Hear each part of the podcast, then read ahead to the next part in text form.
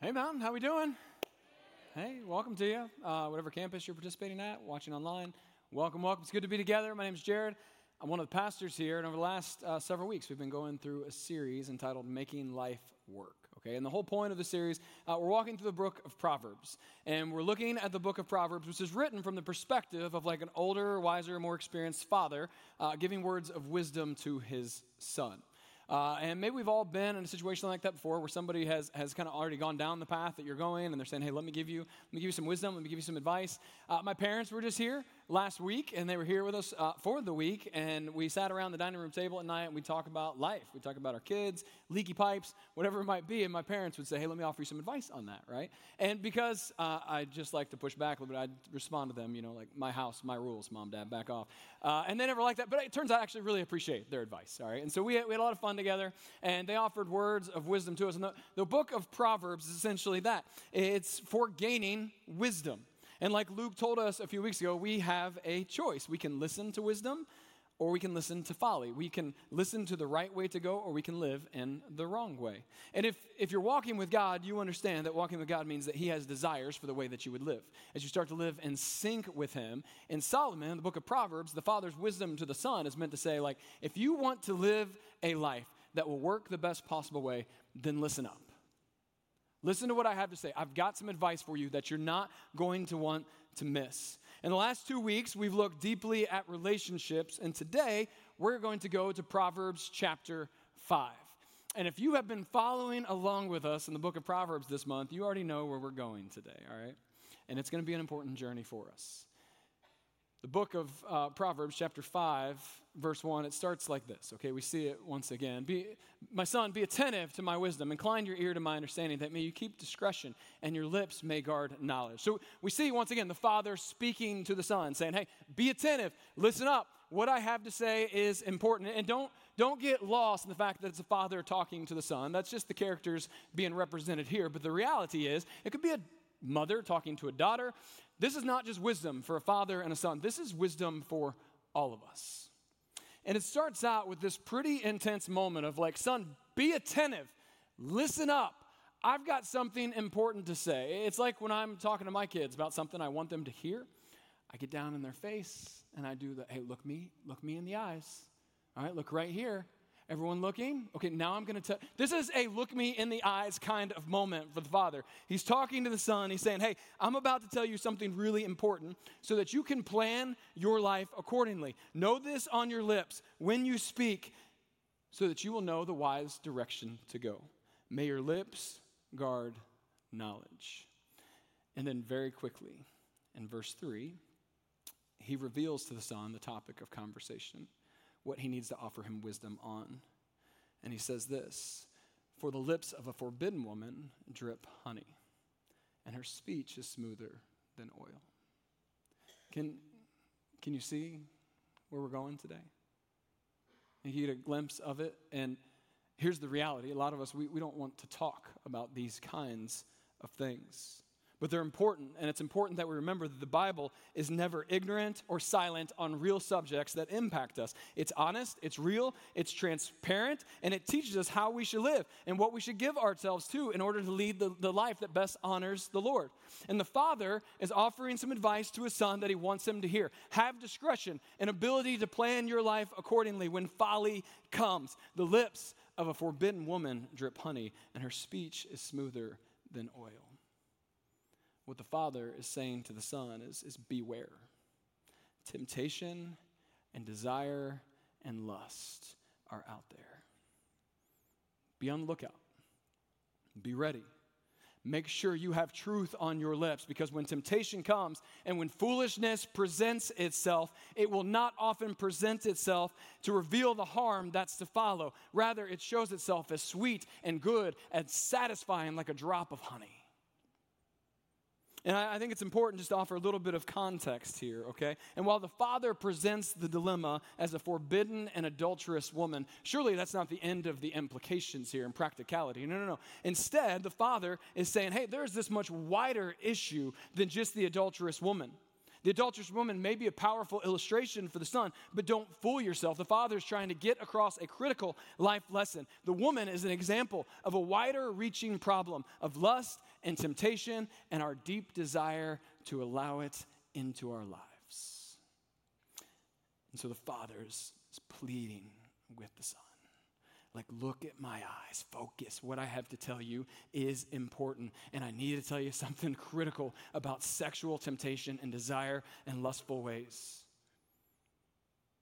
And this has clear and practical implications for every single one of us. This isn't just a, a, male or female thing, it's not just a married or not married thing. No, this message applies to every single one of us.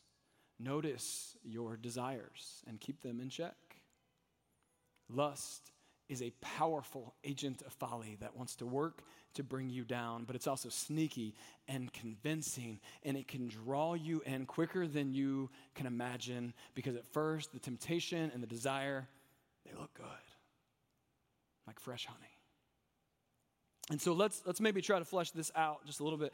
What do we mean when we say lust and temptation and desire? Because uh, I think for some of us, we, we like to, to kind of make it something more significant in nature, like uh, the Father's portrayal that, yeah, adultery is a bad thing.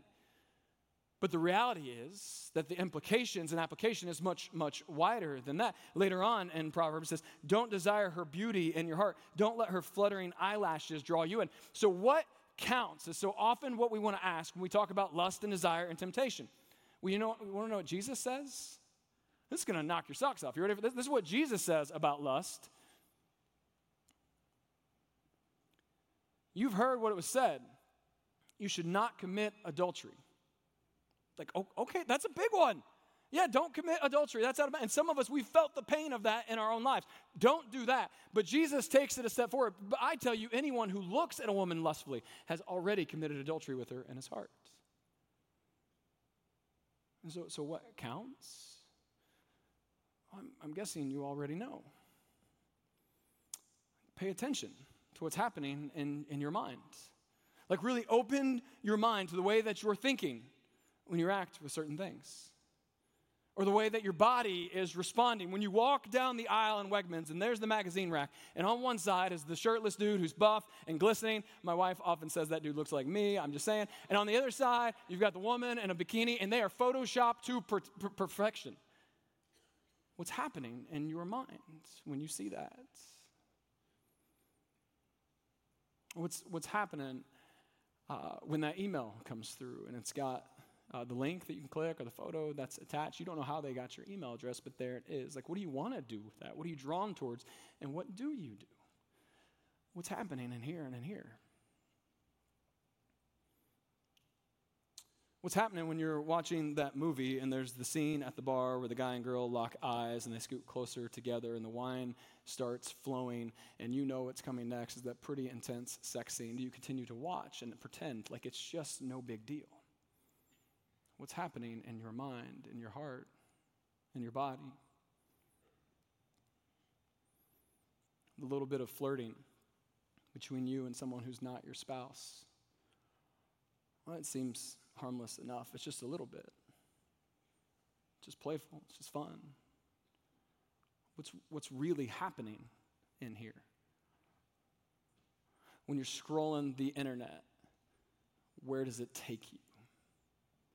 When you're alone with your boyfriend or girlfriend? What do you allow to happen? It might not seem like that big of a deal, it's just a little bit. When you're listening to music or, or reading that novel and the description is so vivid, what's happening in your mind as you hear it, as you see it, as you experience it? When you're scrolling Instagram or TikTok or whatever it might be for you, what is happening in your mind? What counts is so often what we want to ask, but it seems pretty clear to me. Jesus says anything that makes you lust, that changes the way you think, that, that puts your body into action in some way, it changes the way you behave. The dopamine starts flowing, and your sex drive kicks in, and your brain starts being drawn in, and you know what that is, and it is not honoring to God. So, what counts? Well, if it looks like a duck, quacks like a duck, and walks like a duck, guess what? It's a duck. We already know what counts.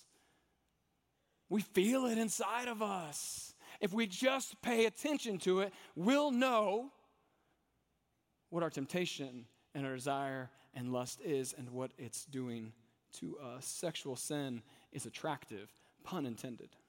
It's charming, it lures you in. And once you give it a little bit, it wants more. It's like an appetite. The more you give it, the more hungry you become, the more it grows. The more we give in, the easier it is to do, the more easily we justify it, the harder it is to stop. Because our brains, they are hardwired toward this addictive behavior, towards sexual impulses, into whoever we give ourselves to, in whatever level, whether it's thinking or looking or touching or first base, second base, third base, or home we give ourselves to that, we're drawn into it. Causes you to lust, it's out of bounds.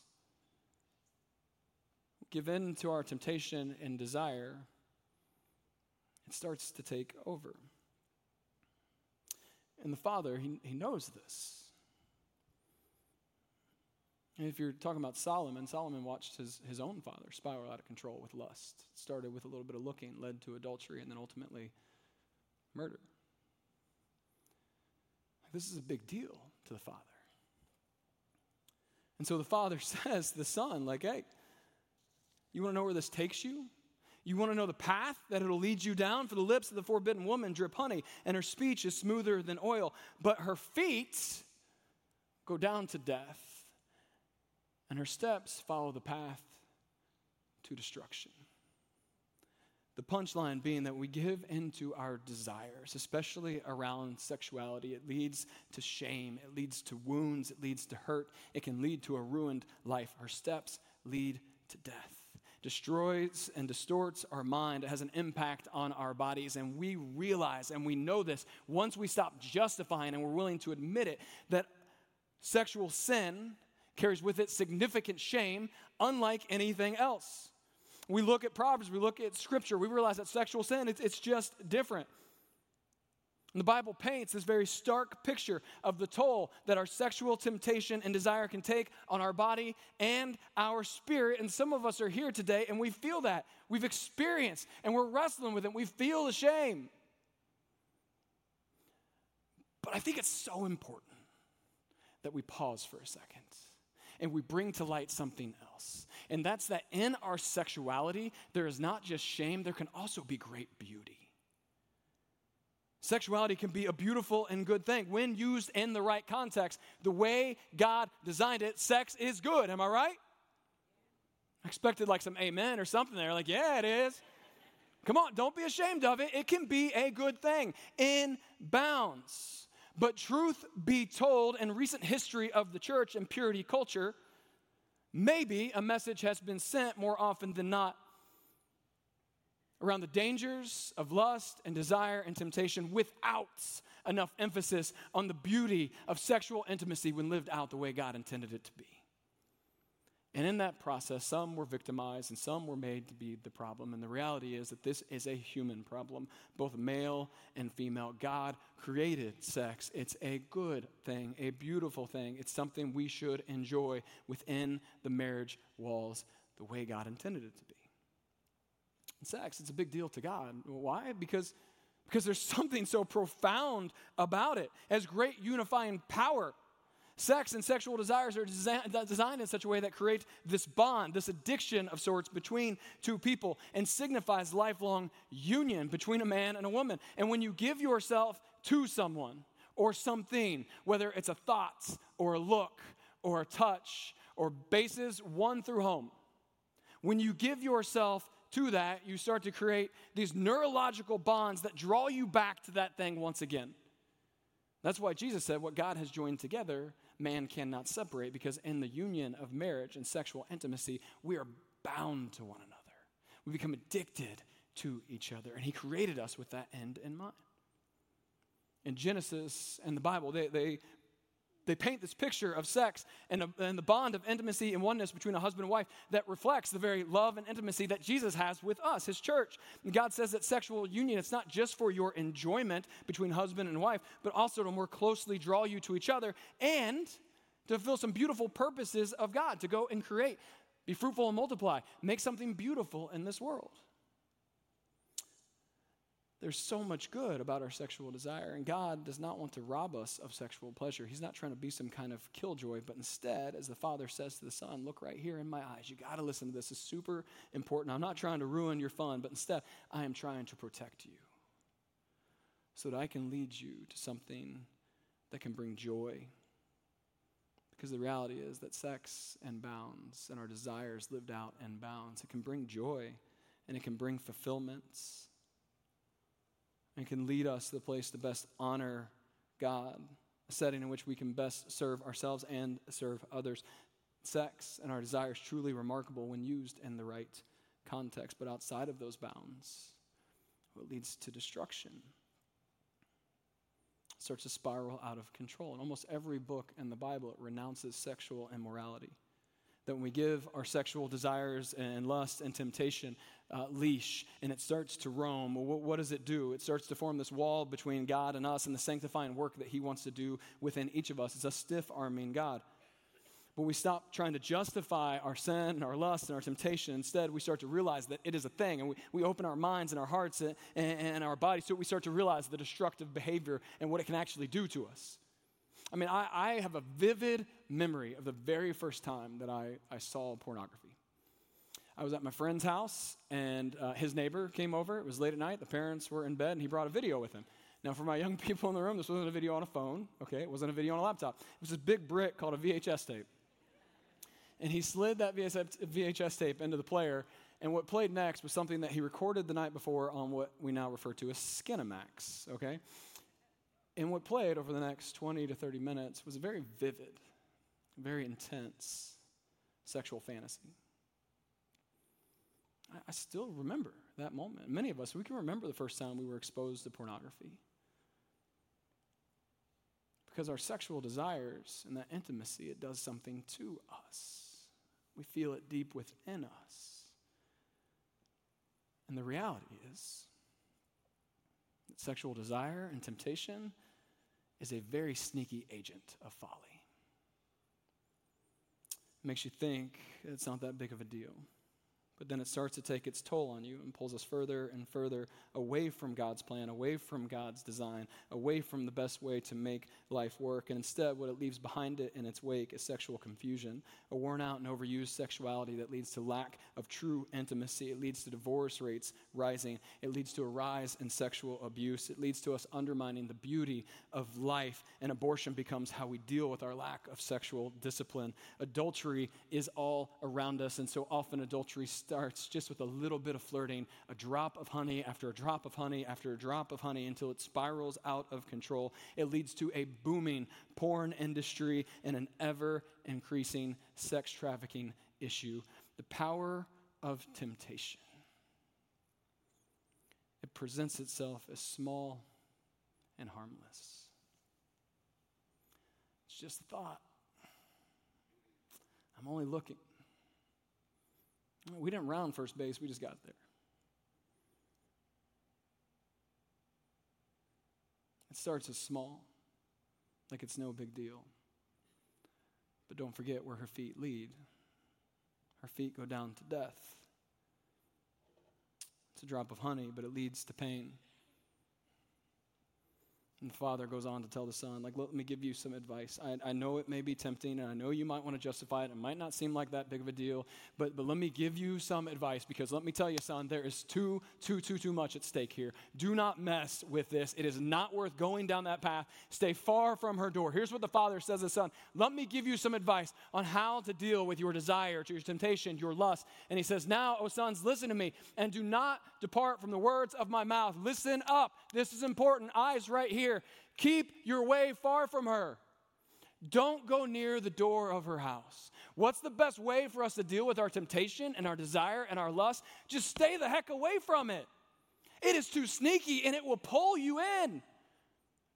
And if you fast forward seven, eight hundred years to the Apostle Paul, He's looking back at the words of Proverbs and thinking, those are pretty wise. We often look at grandma and grandpa and the way we lived and we think, well, that's old fashioned. Instead, Paul says, there is wisdom in it. So listen up. And what does Paul tell us to do with our sexual immorality, with our desire, with our lust, with our temptation? Flee from it. Get the heck out of there. Don't let it mess with you. All other sins a person commits are outside of the body, but whoever sins sexually sins against their own body. Why? Go to that next slide. Because you are not your own. You were bought at a price. Therefore, honor God with your bodies. The temple of God, the Holy Spirit, is within you.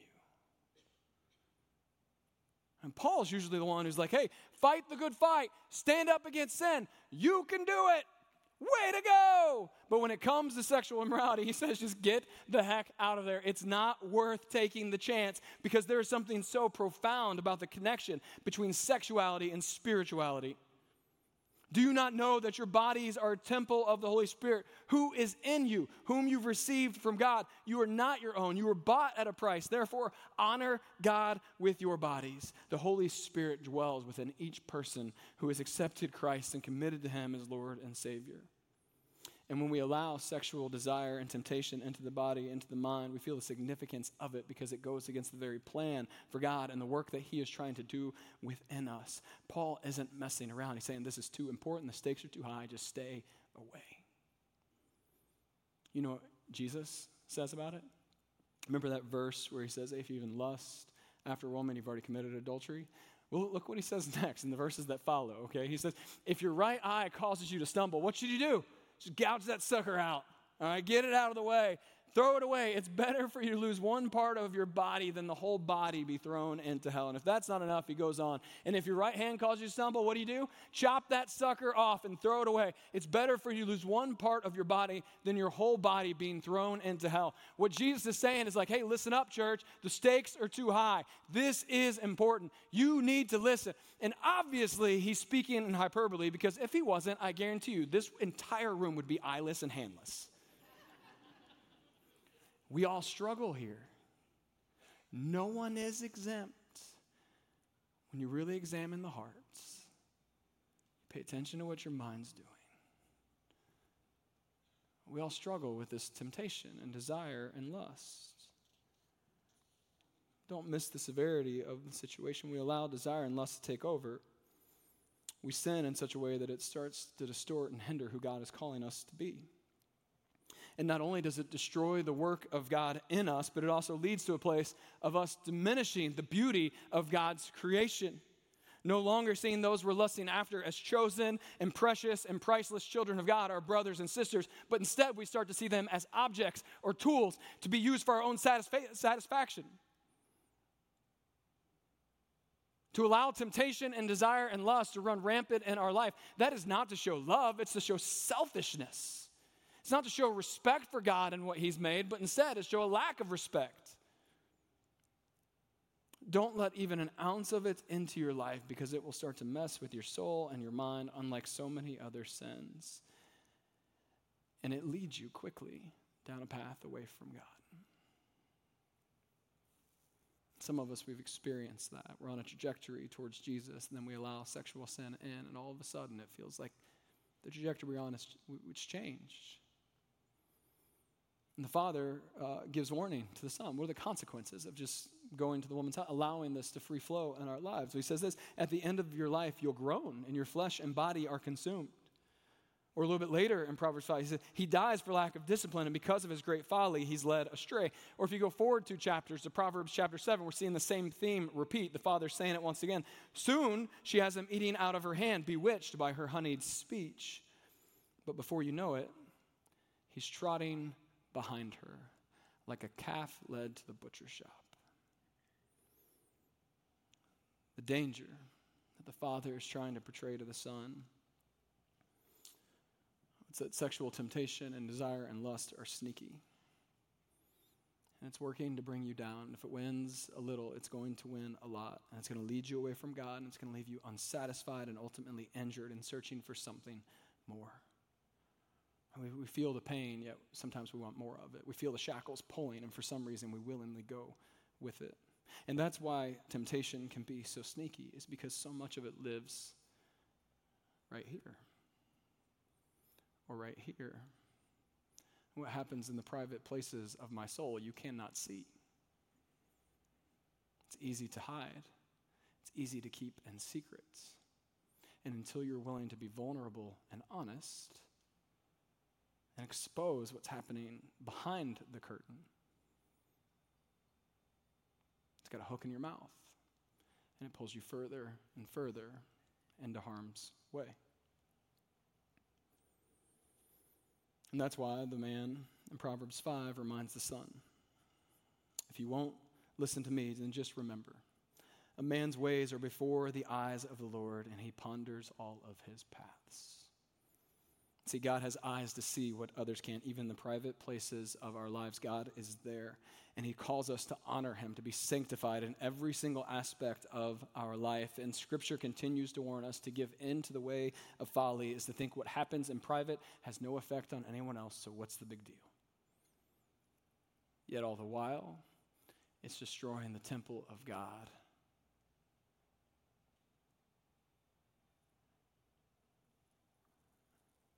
It destroys us and our potential to be great agents of wisdom in this world. So, the book of Proverbs, uh, you don't have to read very far before you see some, some pretty stark and important comments about avoiding temptation and desire and lust. But at the same time, the book does a really good job of offering wisdom in the wake of it.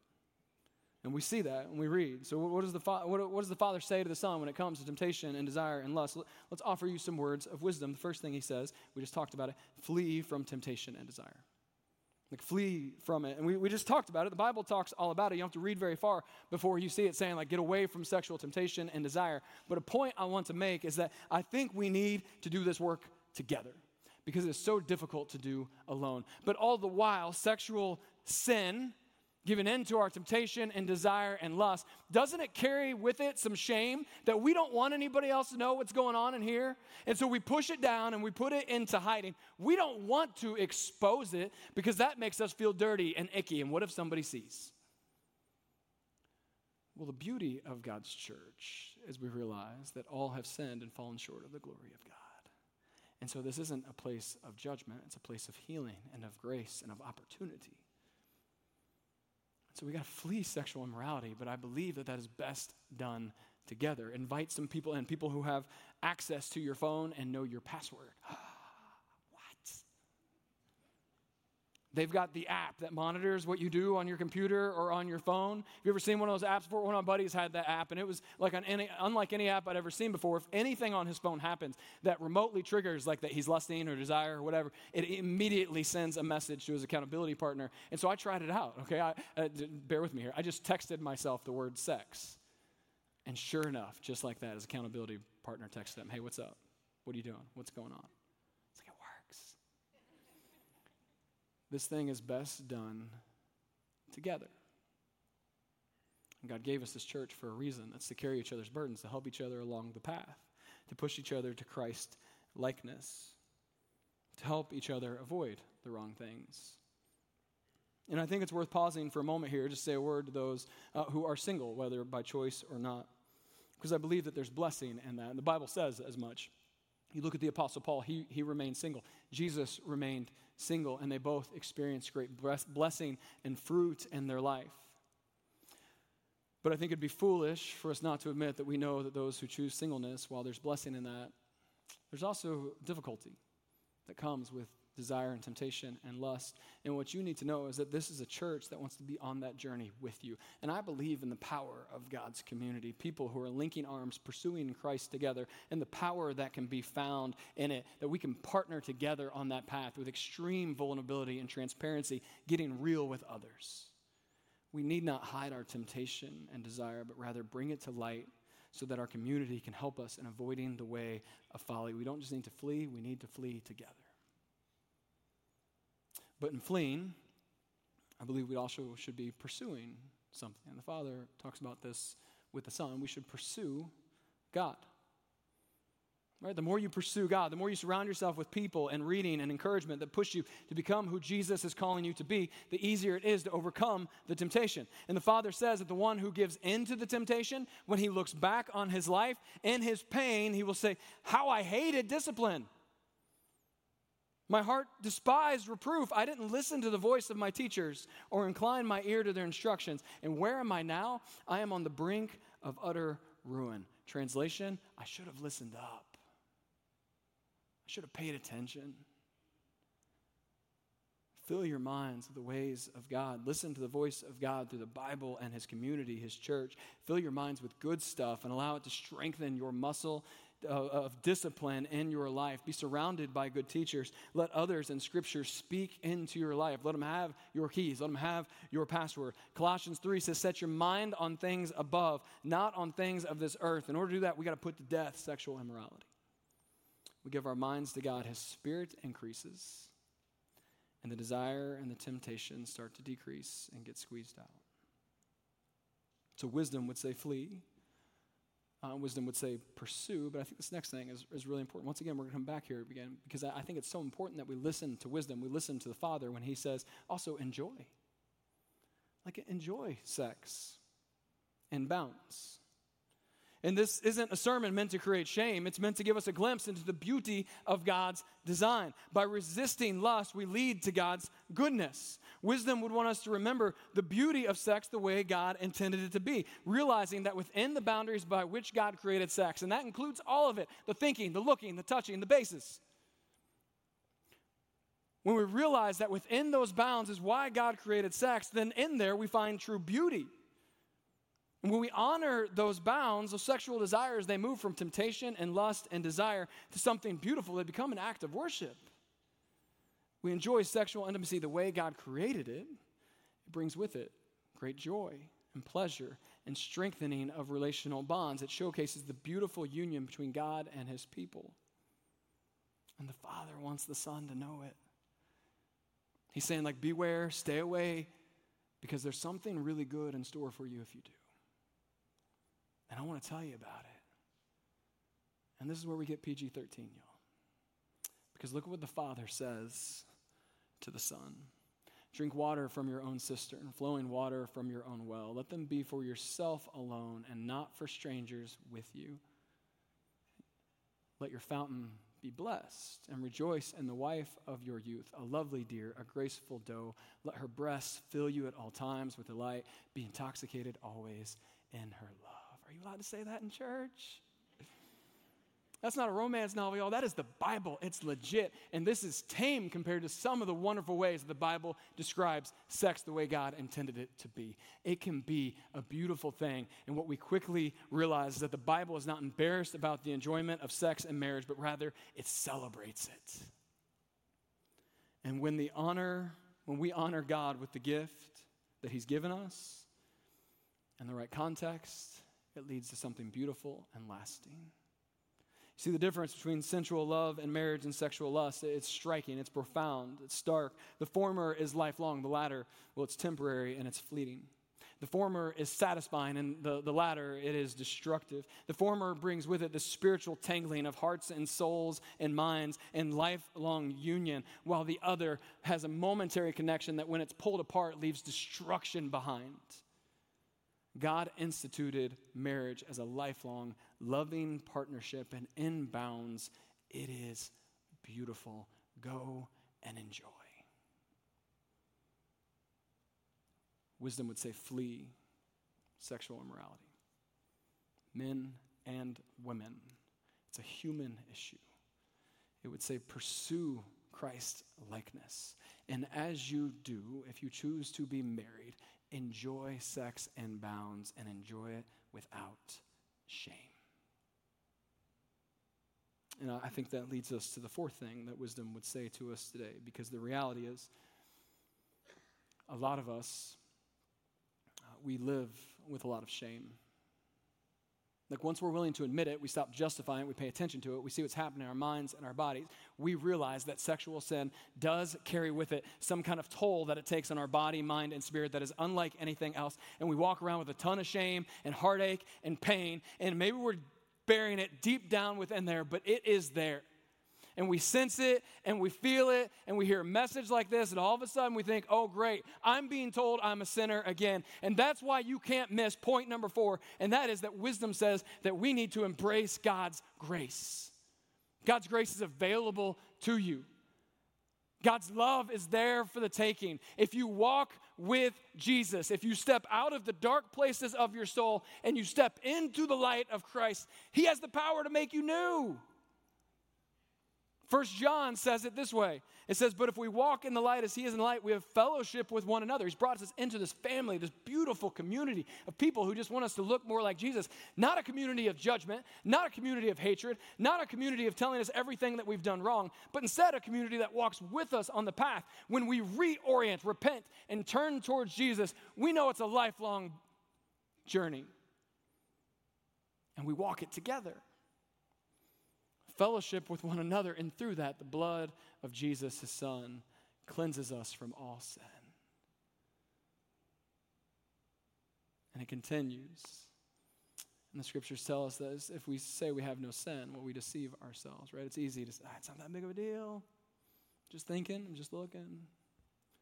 Don't deceive yourself, but instead, find the truth. And if we confess our sin, He is faithful and just to forgive us and to purify from all unrighteousness. I can't quite explain how it works.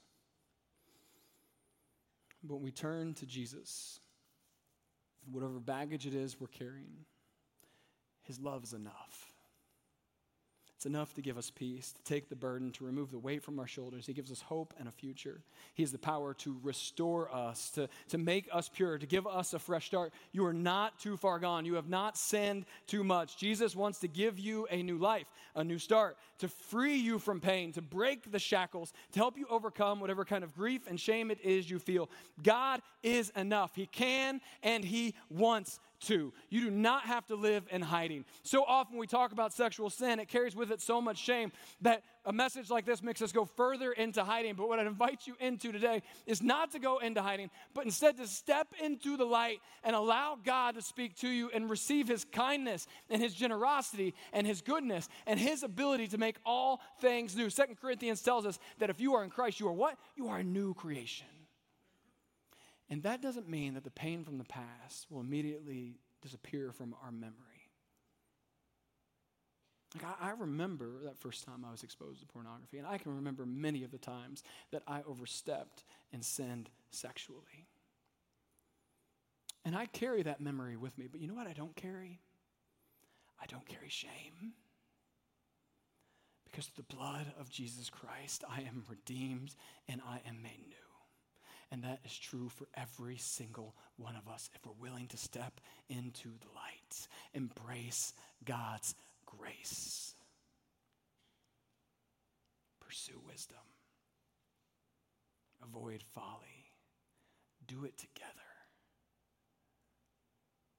and know that there's a God who loves you. And when, not if, when the struggle comes, and when the thought enters, or when temptation catches your gaze, or when you go too far, you are reminded once again of the goodness and the generosity and the grace of our Lord and Savior Jesus Christ, who rescues us and makes us new and pushes out shame and does not bring judgment, but instead brings joy and peace when nothing else makes sense. Step into the love of Jesus embrace God's grace and know that whatever baggage it is that you bring, I don't care how big it is, I don't care how heavy it is, God's grace is sufficient and it's enough, and it's not too late to get on the path of wisdom because the path of folly leads us nowhere. You have a choice. Do you choose folly or do you choose wisdom? It's not too late. You can make that choice today. Let's pray. Hmm. Jesus, we come before you. And God, we know that this is one of those subjects that so often we like to just kind of keep deep down within us. We don't like to bring it to the surface. We don't like to talk about it. What happens in hiding when no one else can see? Well, what's the big deal? We realize today, God, that you say it is a big deal. The path of wisdom would lead us to love and experience this life the best way possible, while the path of folly and giving in to our temptation and lust and desire, God, her path leads to death. And So, God, my prayer for us today is that we would each, every single one of us, posture ourselves in a way that says, God, I'm no longer going to keep this in hiding no matter how big or how small the baggage may be, no matter how heavy or light it may be, I'm going to expose it. I'm going to allow somebody else in. And God, I'm going to turn to you and trust that your grace is enough. And God, for some of us today, we come in here with so much ache and shame and hurt. Lord, may your peace and your grace and your love take it away. God, help them to start new. That in Christ we realize we are a new creation. The old is gone and the new is here, and your love is enough and it is sufficient. Oh, Jesus, it's good to rest in your arms. It's good to rest in your embrace. And it's good to know that we have a path towards hope. We are not too far gone. And so, Lord, today help us to step into wisdom and to follow you. Jesus, we love you. Amen.